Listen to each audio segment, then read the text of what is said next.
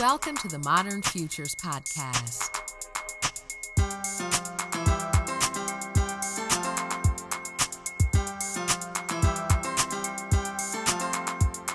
Humanity is evolving at a pace never seen before.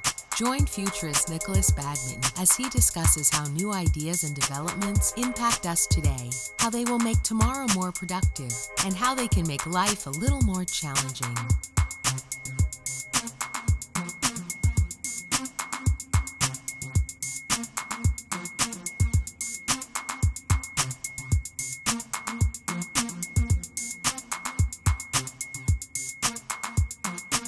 Today's Modern Futures podcast, I'm happy to be sat here with Kharis O'Connell, CEO of Human.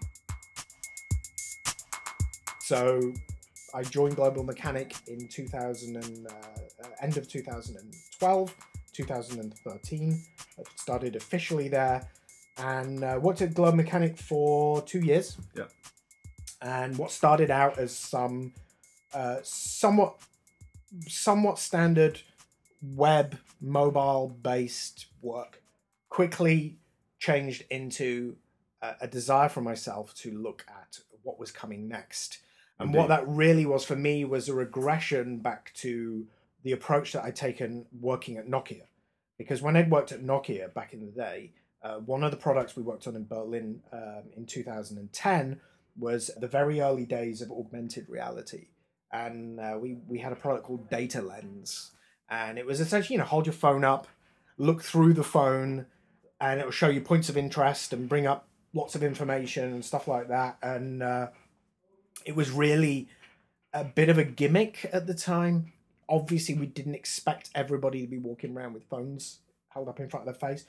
But for myself, what it showed me was it was a really interesting area of technology. Yeah. And and AR had been uh, put into uh, popular film, science fiction. Th- There were some of the early innovators like Jaron Lanier and NASA were doing a lot of work as Yes. well, and these crazy gloves and wires and headsets and everything like that. But it was it was kind of Yeah, it was never really taken that seriously. It seemed to be like in the realms of you know the corner of the R and D lab done by a couple of guys because they just think it's cool, right? It- yeah, it was. It I totally. It was. It's very you know academic, right?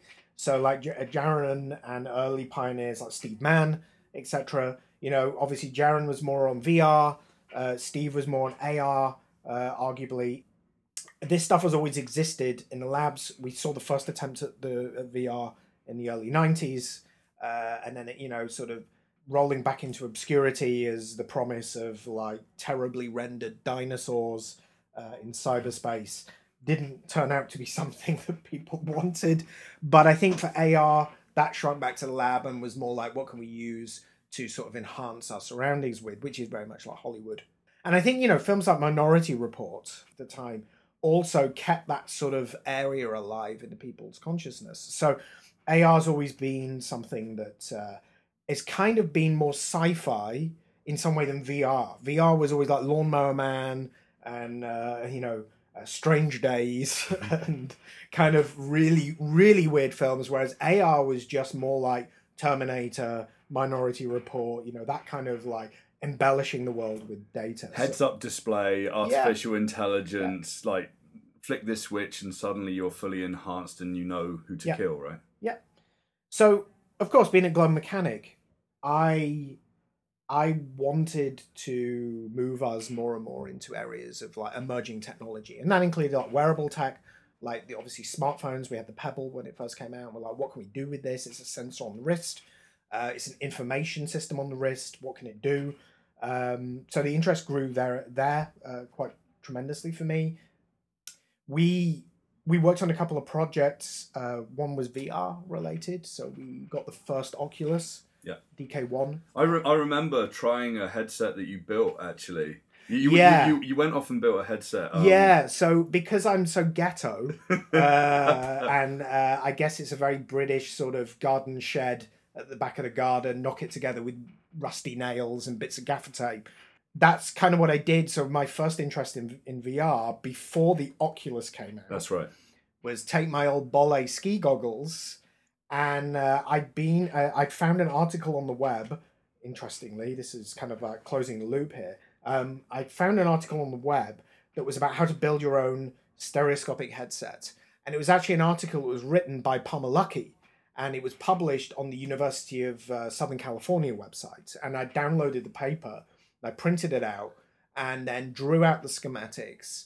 Uh, bought a load of cardboard and like arts and crafts materials to build structure, a glue gun, some goggles, and I went and found two lenses, which was an, an old camera store on Main Street here in Vancouver that I'd found. Bought these, went home, built this thing, and da- there was only one application I could get to work because, of course, I had an iPhone, and there was only one app at that time for VR, and it was built by the Unis- University of Southern uh, California, and it was a basic in-room demo. Right.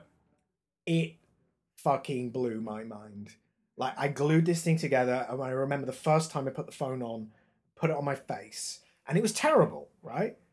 But it just it just ignited something Right. that I was like, holy shit, this is the future. Yeah. And I, I remember trying it as well. I remember putting on those. It's like, what, what, what are you giving me here? Okay, okay.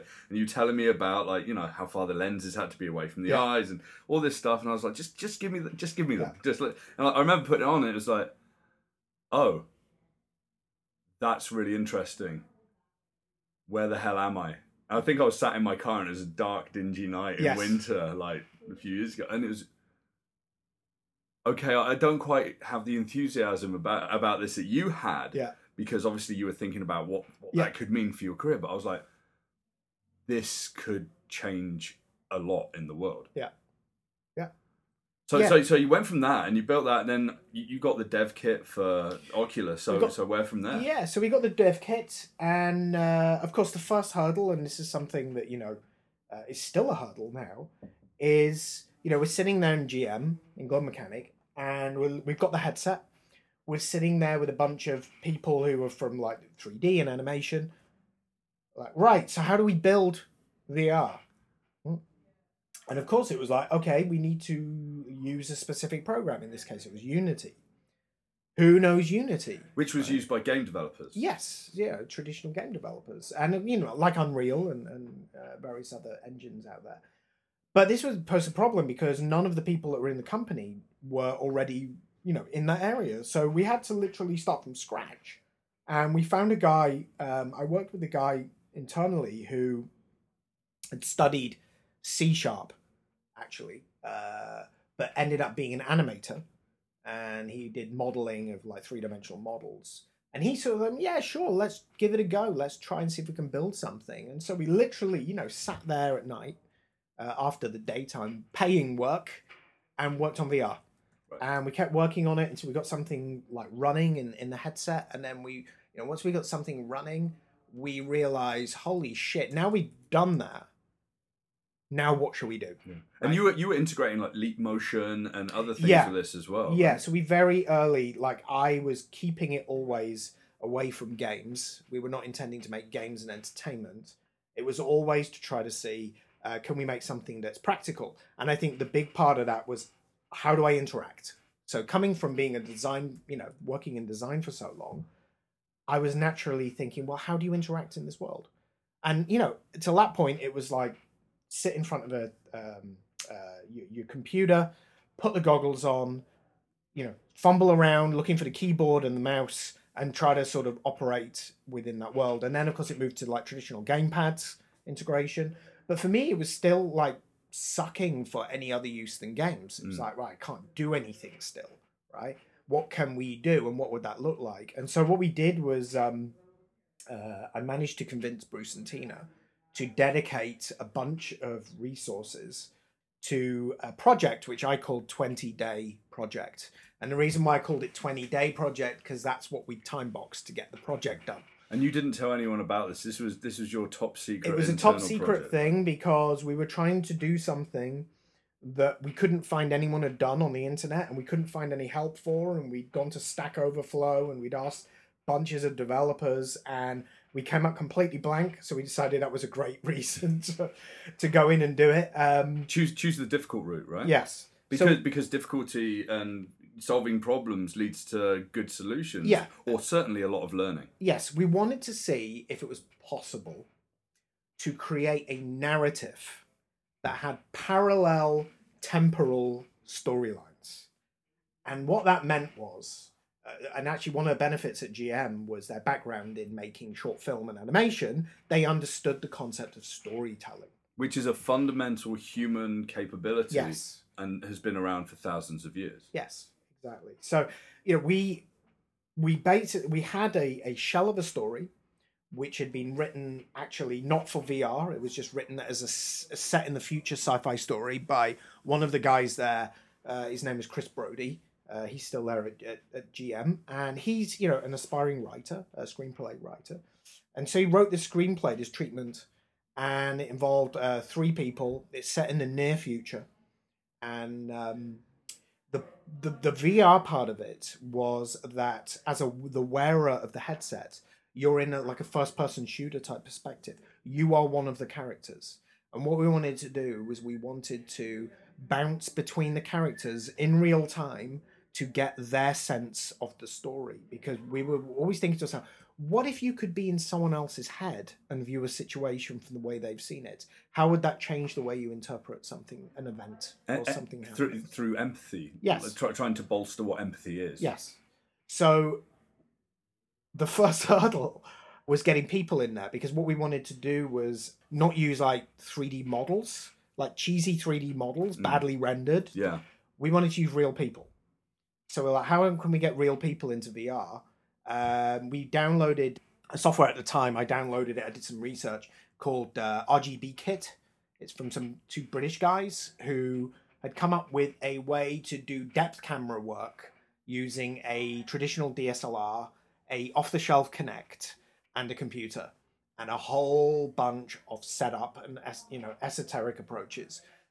But at the end of it, you get an incredibly, incredibly impressive point cloud or bitmap of a scene. And, right? and humans being themselves The in- real in, in, actors. in real Yes. time. But imagine them rendered as point clouds. Yes. and uh, actually there was something uh, th- at the time there was another uh, uh, project on kickstarter called clouds That's right. and they used that software for a traditional filmmaking model and it got a lot of uh, attention for its look and feel we wanted to take what they'd done but put it inside of vr so when you were looking at people it gave you this strange feeling that this is actually someone real Yeah. so i feel a connection And Clouds is really interesting. I saw it at the XOXO festival a couple of years ago, and and there's ten hours of footage. Yeah. And you just choose your, you choose your own path. choose your own path You choose your own path. Everyone Yeah. from Bruce Sterling to Palmer Luckey to whoever, right? Yeah. There's lots of interviews with innovators about Yes. thinking about the world, and that's what was interesting about Clouds. And so, so was this technology? Was this Depth Kit that you were using? Yeah, so we had it before it was called Depth Kit. Okay. Because it was called RGB Kit. Then they rebranded it to Depth Kit because uh, depth cameras were be- becoming something that was uh, interesting for people. So the problem was that we we reco- we got four uh, sorry three actors, we real professional actors to act out the scenes. We had to stage the room with three Kinect cameras who were all linked to three rendering farms, uh, three three PCs in sequence linked together. And then what we had to do was everybody had to act the scene out at a distance from each other because in the middle there is a Kinect camera looking outwards, right? So for the actors, this was incredibly uncomfortable. They'd never seen anything like it. They didn't know how to do this. Um, you know, they, they were they, they had trouble understanding the sense of space, right? Because we had to make them feel like they were not far away from each other. You know, they were maximum like a meter away from each other in the scene, but actually in reality, because the Kinects being between them, because the distance you need for depth camera cap uh, footage, they actually ended up being at least 15, 20 feet away from each other in a sort of triangle formation. So we did this. It was all done in one take. It had to, it has to be, and then everything everybody was captured, and all of the uh, the data was then rendered onto these PCs. When we got the data back, and they were to bear in mind they were captured using voxels, right? So it was voxel based capture. And we, uh, a guy from Belgium helped us, a guy called Davy Lutz, uh, who I'd found by searching around the internet, the darkened corners of the internet, like, hey, has anybody got a, a real time algorithm for capturing people that's more efficient than DepthKit? Because uh, the problem we'd found with depth kits was that when we rendered a one minute scene, it ended up being 19 gigabytes in size. That is not workable. So we wanted something that was much more, much less data intensive. So uh, he'd come up with this algorithm. He was like, "I'll give you the source code. You can go and compile it and build your own software using it." That's what we did. Um, so we were all of this was being captured using this software. Uh, there's hasn't been released to date actually. So we got the people in the scene. We then put them into Unity. We built the scene. Uh, we rendered the environment and the lighting and everything. But of course, we were well over 20 days by this point. Um, it ended up being at that point 20 weeks of work. And, uh, you know, I think people were struggling because the computers were struggling. The thing was getting ever larger. And it was teaching us a lot about how complex it is to do VR, this kind of VR. Uh, and how complex it is to build interfaces in there because we had to build an interface inside of the interface, if you know what I mean. So yeah, we did this. We learned a lot. We actually did a minor or small version of this for the BCAMA. Uh, we had a little installation there where we uh, captured the real environment, rendered it in a th- in three dimensional space, and then put this inside a headset that was inside the real space. So you had this weird inside out kind of like breaking what is real and what is not. And this is before a lot of marketers had like, Oh, yeah. even seen VR, Yeah, yeah, were no- considering it. Nobody was. I mean, we were actually going around trying to convince people of it, and people were just sort of poo pooing it and like, oh yeah, yeah, that's mu- that's years away. Yeah. right. and, and away. even that demonstration, and I was there, and I used I used the headset. It didn't blow people away as much as some of the VR experiences do today because there's a lot more choice, and people think that 3D, uh, 360 degree video is is is VR, and, Yeah. and suddenly that that seems to really like really blow people's minds a lot, right? Yeah. But back then, it was if you knew what it was doing, it was like, wow, this is really really cool yes, but no one really knew how hard it was. This story that you're telling me, this is around innovation, right? Yeah. And and it's like here's a hypothesis. This is what we want to try and prove. No one's ever done this. It's it's that hard road again. yeah, yeah, It, it it's choosing not choosing um, to just do what everyone else is doing. yeah, absolutely. I mean, I think I've always tended to be attracted to things that, on the surface, seem either impossible or you know incredibly hard to do because for me i learned just as much from failing or not accomplishing it the end goal as you do if you achieve it so you're better equipped you know from an experience perspective to make better informed choices Yeah. And Facebook talk about failing fast, but when you've got hardware, it's not necessarily Yeah, fast, is it? can't fail that fast unfortunately you have to go a little bit further before you can fail and then you can fail spectacularly you can spend weeks Yes. and hundreds of thousands of dollars and then sit there and oh Yes. but that's hardware and that's, That's you know hardware. that's why the the software economy the app economy you know software's eating the world that whole thing has been so important because people can prototype build Yes. iterate super quickly yes they can but hardware is is it's not So- like that just No. having to build and solder like boards or source suppliers and, and whatever right Yeah, I mean, so you know, here's the thing. I mean, one thing that I, I, I mean, to to that point of software is eating the world, right? Um, this is true, and it remains to be true. But as we head into the future, where we're moving away from you know traditional interact interactive devices, and what I mean by that is like laptops, desktops, mobile phones, right?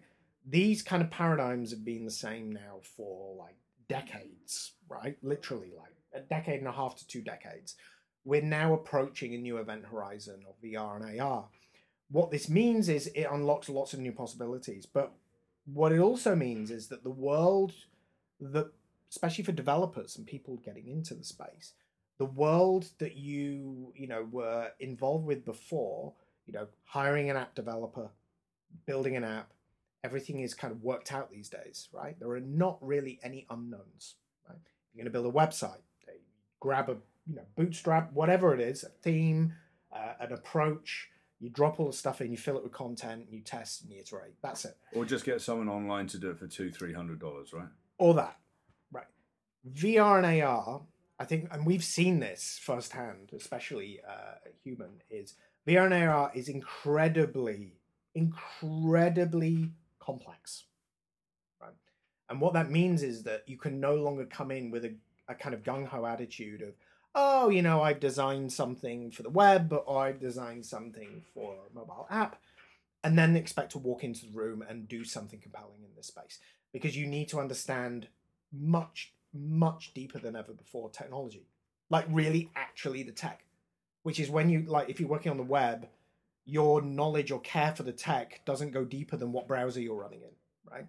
So uh, you don't care about whether it's an uh, you know a MacBook or a HP laptop. Here it matters all the way down. There's no escaping.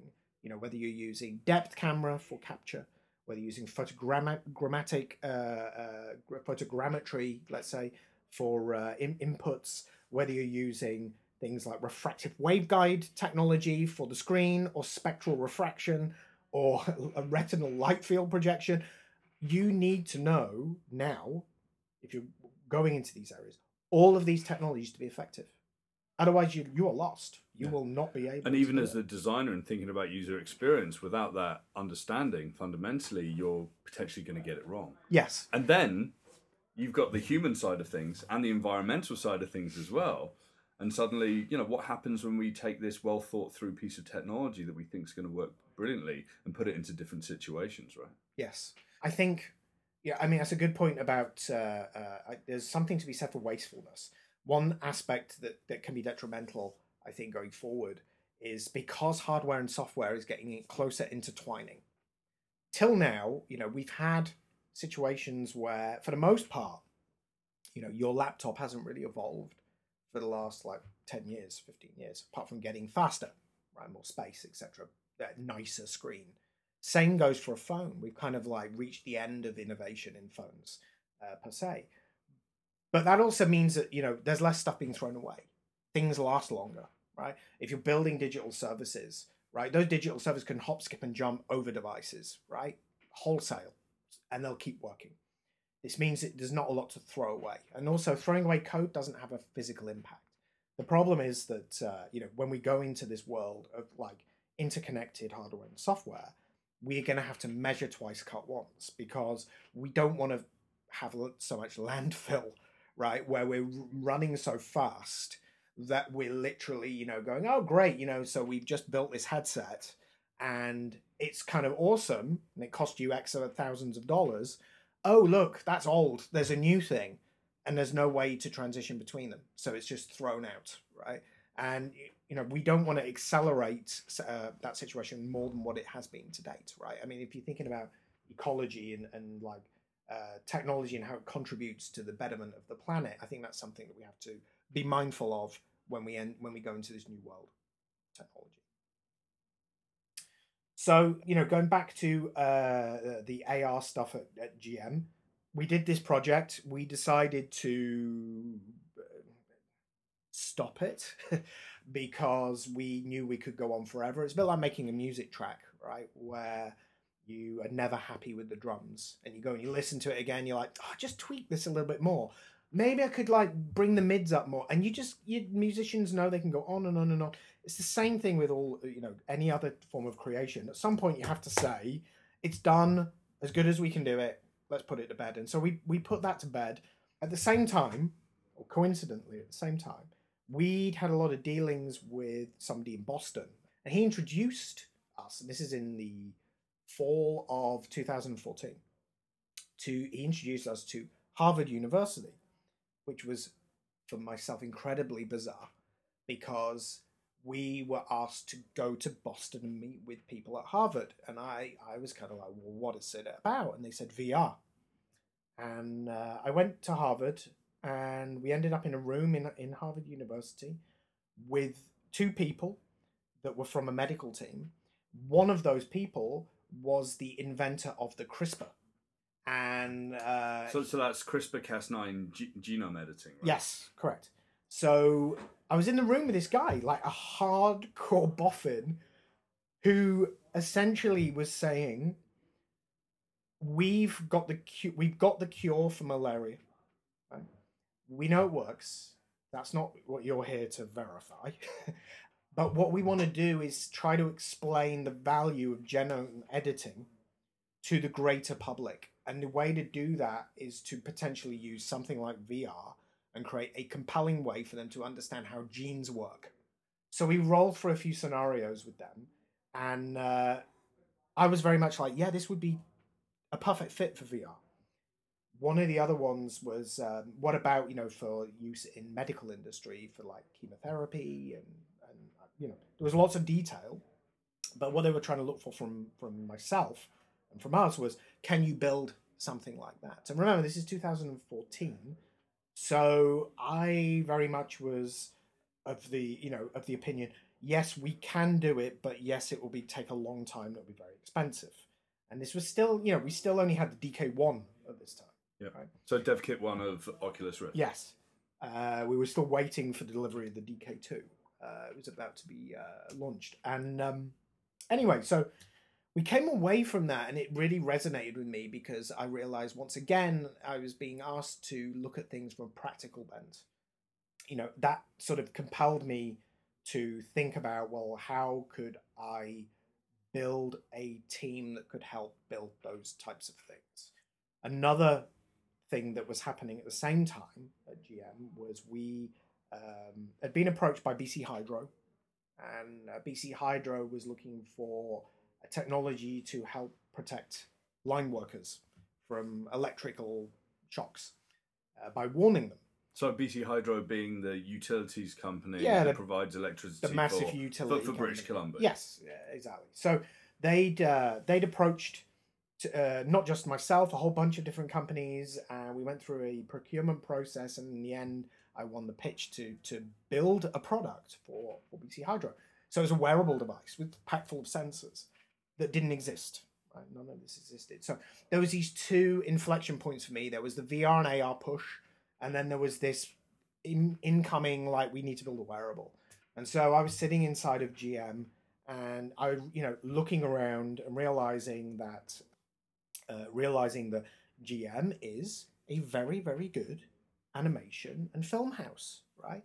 It is not a product design company, right? And it that is not its, you know, its remit. So how do I make a product design company? And so I talked to Bruce and Tina, and uh, I said to them, let's uh, let's uh, break apart and create a sister company. Uh, I'm going to call it Human, and I'm going to bring in uh, two people I know very well.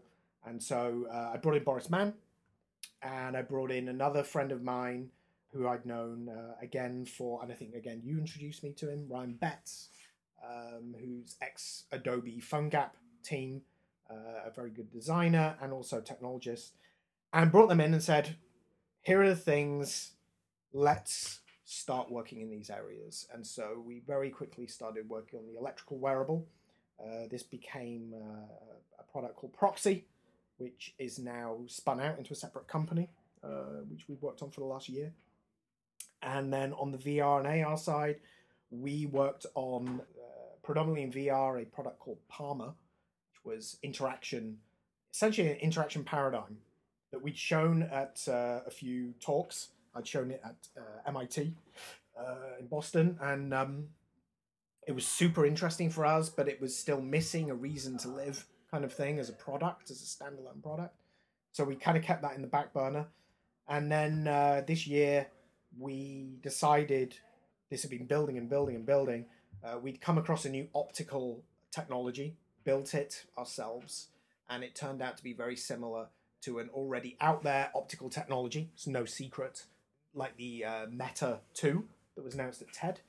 The augmented reality Correct. glasses. Yeah. So uh, we looked at that and we realized it was perfect timing to go full all in on AR uh, as we've been working on it in secret for a year uh, in, in a sort of uh, academic approach once again. And now we are in the process of productizing this, and it's called Scale.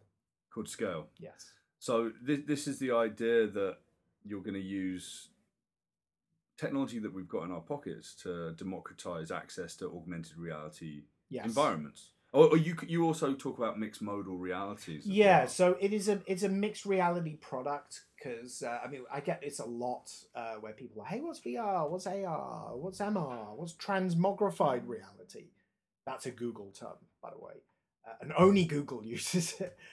Doesn't make it any easier. I think the best way to think of about it is v- everybody knows what VR is. It's like fully virtual worlds. I'm here, not here. I'm somewhere else, kind of thing. Complete escapism from where you are. AR was something that was tied, I think, in the broader mindset to either mobile phones, like like I said, the thing that I worked on at Nokia Data Lens, holding it up, waving it around, and noticing things around you. Uh, and then the other side of it was Google Glass. A lot of people think of AR as Google Glass. So we, we get this a lot. It's like, hey, you're building Google Glass. It's like, no, that wasn't AR. Yeah. Same like Recon Instruments. Recon Instruments and um, Google Glass were similar technologies. They are heads uh, heads up displays, right? Uh, and direct to eye. yeah, they're just they're just uh, they're small screens in the corner of your eye. They don't understand the environment and they don't overlay on the environment, right? Contextually. So You, you're always looking away from the environment, so Yeah. fundamentally you look right. look into those interfaces, Yeah. right? yeah, so mixed reality, uh, and uh, you know, again, like Hololens is one that maybe people have heard of. There's another one called Magic Leap, which is the a billion dollar question, uh, as they've taken so much funding. Two point nine billion dollar question, maybe. Uh, yeah, I mean it's it's in the billions. Yeah. uh, they are definitely the highest funded startup in history that's never shown anything, and But- doesn't have traction and doesn't have any of the metrics that people normally use for uh, startup evaluations. But the few people that have seen it are completely are convinced. completely I mean, they've got Neal Stephenson, Yeah. who wrote Snow Crash, yes, create the metaverse as an idea yeah, as their chief futurist. yeah, yeah. I mean, and he doesn't, you know, I read an interview with him. He doesn't take jobs. No. so, but they've hired, they've hired him, and they've hired a lot of people that yes. that, that, that are going to be changing things, right? Yeah, they are. And, you know, it remains to be seen exactly what this will be like and when it will come out. Uh, you know, it's not going to come out anytime very soon. There's a lot of technical challenges. One is going to be miniaturization. You know, they the, the, one of the biggest challenges with a lot of this stuff is getting it sort of smaller than a gargantuan helmet, and also uh, moving towards things that are untethered. So I mean, you know, we we know that a lot of companies are, are moving down paths. Hololens, you know, for example, you know they've got a three thousand dollar headsets that's going to it's actually technically hitting the market next month for developers only, but there's no official release date. So what we want to do is um, we want to. I think it's inc- or rather, I think it's incredibly important that this technology does not remain in the hands of the few, right?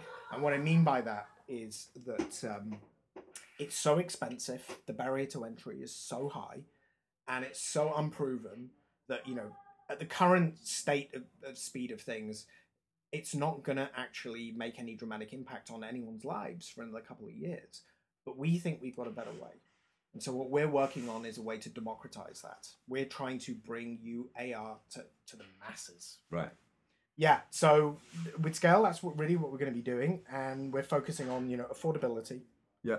accessibility Yeah. and extensibility So, so this is the idea that any any person can get in the game on this, right? yes we're going to turn people from being two-dimensional into three-dimensional with- just with a click right? it will happen without you really realizing it so yeah. This sound this all sounds very cryptic. i can't go into details about how we're going to achieve it obviously But you're point. working on that already. yeah, yeah we've got it working You've got it working, and it's already going to be there. Yeah, So- we're working on it right now. We are, you know, in the process of working with companies. So we've got a couple of companies. I can't name them right now, but they are industrial companies who are interested in solution for their own needs. We see this as, you know, something that could hit the market by the end of this year and dramatically change the workplace, right? We know that none of the other AR type technologies out there are going to be doing that this year. Uh, we also know that a lot of the technologies that are going to be coming out are still tethered to a PC. Um, so again, you need to spend a lot of money, and you can't move anywhere, and it's not very mobile, etc. We found a way around this. We found a way around all of this. So, yeah, we we're really, really excited about this because if we can even get, you know, half the way there, we've already leapfrogged everybody else. And everybody else that's getting billions of dollars in funding, Yeah. building their own hardware. Yeah, I mean, you know, it, Magic Leap will be the Rolls Royce. We want to be the Toyota Prius. So we're going to be the one that's more accessible, but still, you know, offers good, incredibly good bang for the buck, and does what you need it to do efficiently and cheaply. And that's really what we're aiming for. We'll never beat Google or Magic Leap or any of these companies on R&D expenditure because that's what they do best, right? But we're going to stand on the shoulders of giants. Which is the way that great companies Yes. progress. Yes. I think I believe so. The iPhone Yeah. is, is a product of, of lots of other technology that was already developed before. Oh, yeah. They just brought it together in a different way, right? Yeah, this is what well, I mean, if you think of the iPhone, the iPhone started out as the iPad. It was the iPad came first, Yeah. right? It's just that the uh, they felt that it would make more sense packaged as a phone than as a tablet, right? So you know what we see is a repackaging. What we're doing is we're also repackaging to a degree. We're going to repackage something in a way that you won't relate to it the same way again. So that's that's kind of what we're up to. So, so okay, so you, you've you've taken the, this uh, this journey, so all the way through design, designing phones and interfaces and UX, and and then going into looking at various technologies that help with visualization and immersiveness and Yeah. uh, like virtual reality now into augmented reality. So with this with this mixed modal um, situation, you know, Marshall McLuhan very famously said, you know, the medium is the message but we don't even know what the medium is because we could be walking out onto the streets and the streets and the cars and the people and the sky and the birds and all of the projected information and everything that we're sucking in is is the message but there's noise. So does this mean that we're going to need technology to reduce the noise and we're just going to have a, a single experience that's enhanced by these different realities around us? Or or, or do you think that this is this is just going to be a complete separate kind of reality? And very soon with with adoption more and more people in the world are going to opt into this different kind of reality to to be the way that they live every day So I think, you know, the challenge, the challenge for society is not a technological adoption challenge. The challenge is actually how we're going to perceive the world and if we can handle it as a, as a, as a human race.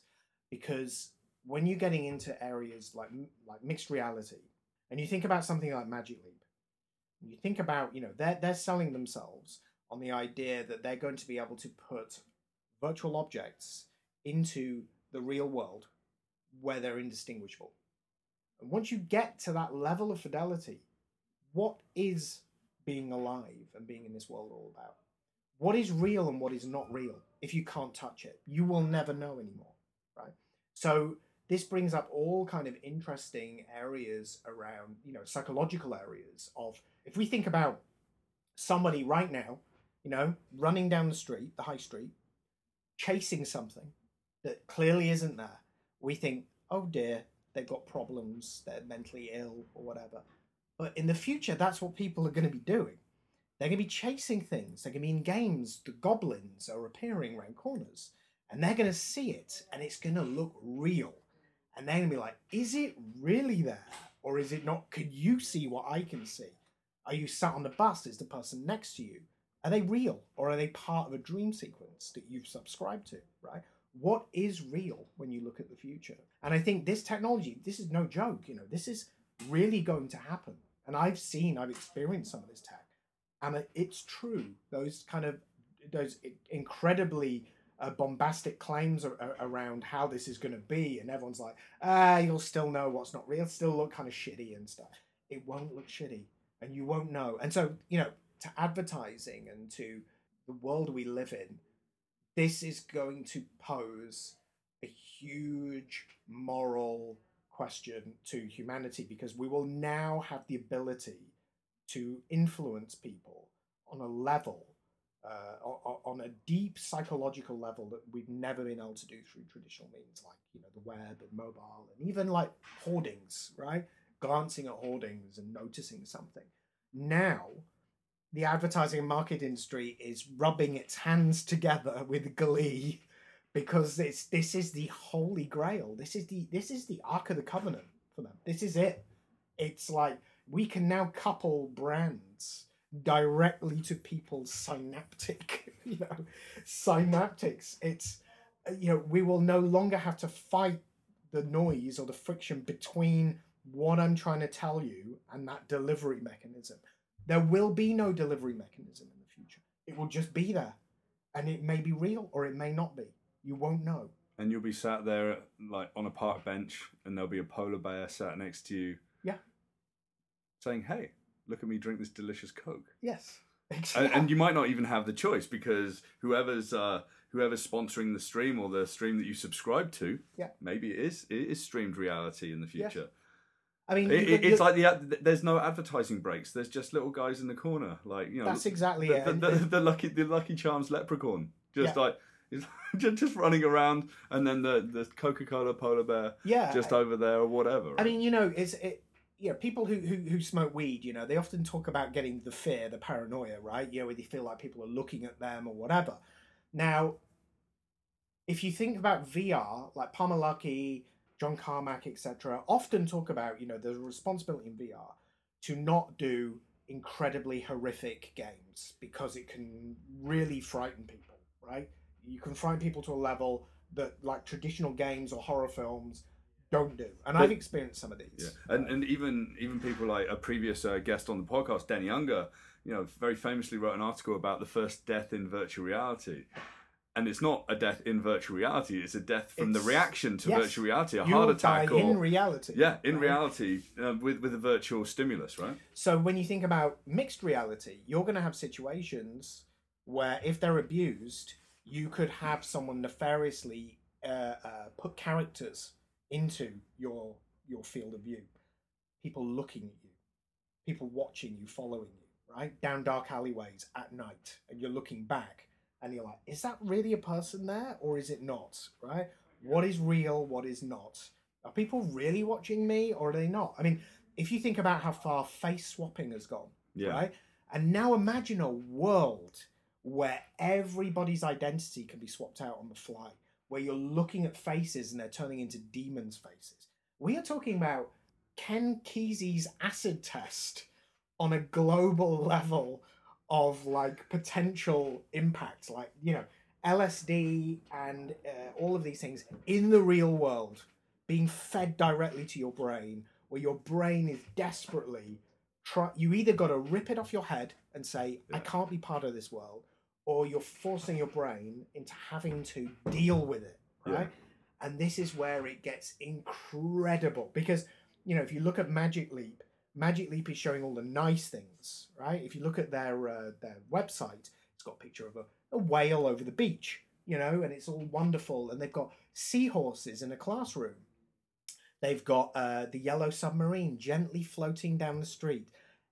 Of course, that's great, but maybe, maybe people are going to put bad things in there as well, right? Evil things, nasty things. Or even serious things. I mean, I don't necessarily think it has to be particularly evil. Yeah. But extra policemen on the street Yeah. could give a level of anxiety to certain Yeah. people. Not necessarily that they're, you know, they're not necessarily feeling safer by the presence of police. In fact, they might feel less safe. Yeah.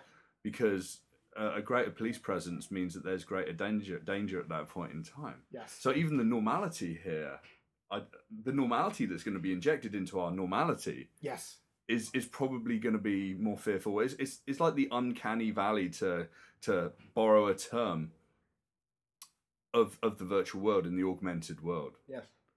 That everything just feels a little off. Yeah. Because everything's going to be there. I I think this is where we we're going to get to a point of ethics and when we choose to plug in, not plug in. But there's going to be a lot of people that are that are going to be jacked in all of the time and they're going to be jacked in, and I think what's arguably more nefarious about AR and MR uh, to VR is VR. You opt in or opt out.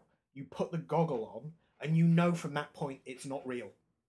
You know, even though you may feel you're in a scene, you're always at the back of your head aware this is not real. I am not really here. I'm in a metaverse. I'm in a game. I'm in a war zone. I'm in whatever. But I can pull a goggle off. It's done.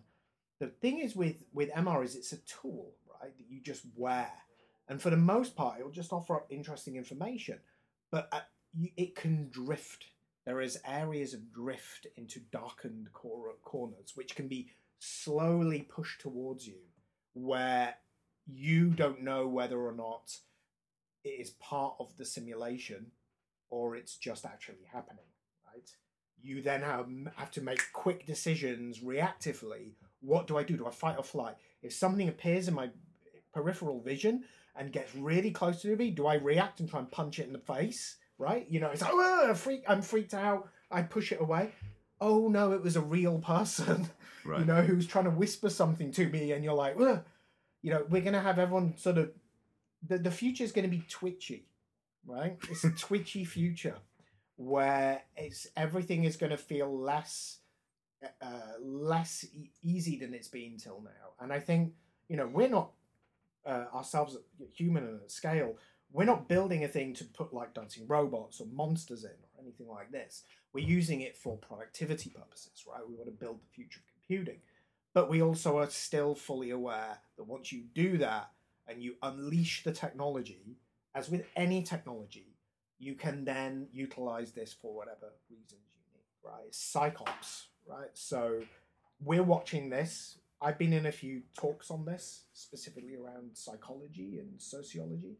And I think, you know, a lot of this is going to come down to the future of design and the future of designers uh, are not going to be people who know HTML and CSS and all that. I think that's going to be over. I think it's going to be psychologists they're going to be the people, designers of the future. They're going to design stories and situations for people because it's going to become so important to understand what impact that's going to have. You could have lawsuits on your hands in AR if you've designed an experience that you've not taken into account the psychological impact. And there are people, like you say, dropping, having palpitations, they're now having problems, you know, with their life, living their life. Wait for the first lawsuits to drop. Like you've altered my consciousness. I could never see the world the same. So it's profound. It's a profound change. It's a it's a a revolutionary change that is coming. It is not just an evolution of what we've had to date, which is ever bigger screens, ever thinner computers. Everything's just still something that you open, you do something, and you shut and you put away. You go back to real world. We will have a situation where you won't really have that anymore none of these machines will make sense in the future. Like, why would you use a laptop then? What's it for? No screens. Well, Pro- screens everywhere. Pro- processing processing boxes, but screens just popping up in your yeah, vision wherever you need the screens at the right point in time. I mean, Steve Mann had it. You know, you can use this also for, for good. Steve Mann with his EyeTap, who um, came up with the uh, uh, replacing advertisements with Wikipedia articles. There's going to be good hacks yeah. There's going to be ways that kids that are exposed to it are not going to be like bombarded by Coca Cola adverts and Hot Wheels toys and stuff like this. It's going to be, there will be ways that we can take the environment and we can use the environment to trigger really good things for kids. So there's a lot of great, great benefits. Okay. I think we could talk about this for about five hours, and I think we have done yeah. previously. yeah. So, so I think I'd like to say thank you very much, Kharis. Um, very exciting to hear about scale. Thank you for sharing your journey with design. It's an interesting world. It's a slightly scary world. We're going to have to think ethically about what's right for humanity. Yeah. But I guess that's that's a deeper conversation that maybe we have in the future. Yeah. Keep the future twitchy. Kharis O'Connell, thank you very much. Thank you.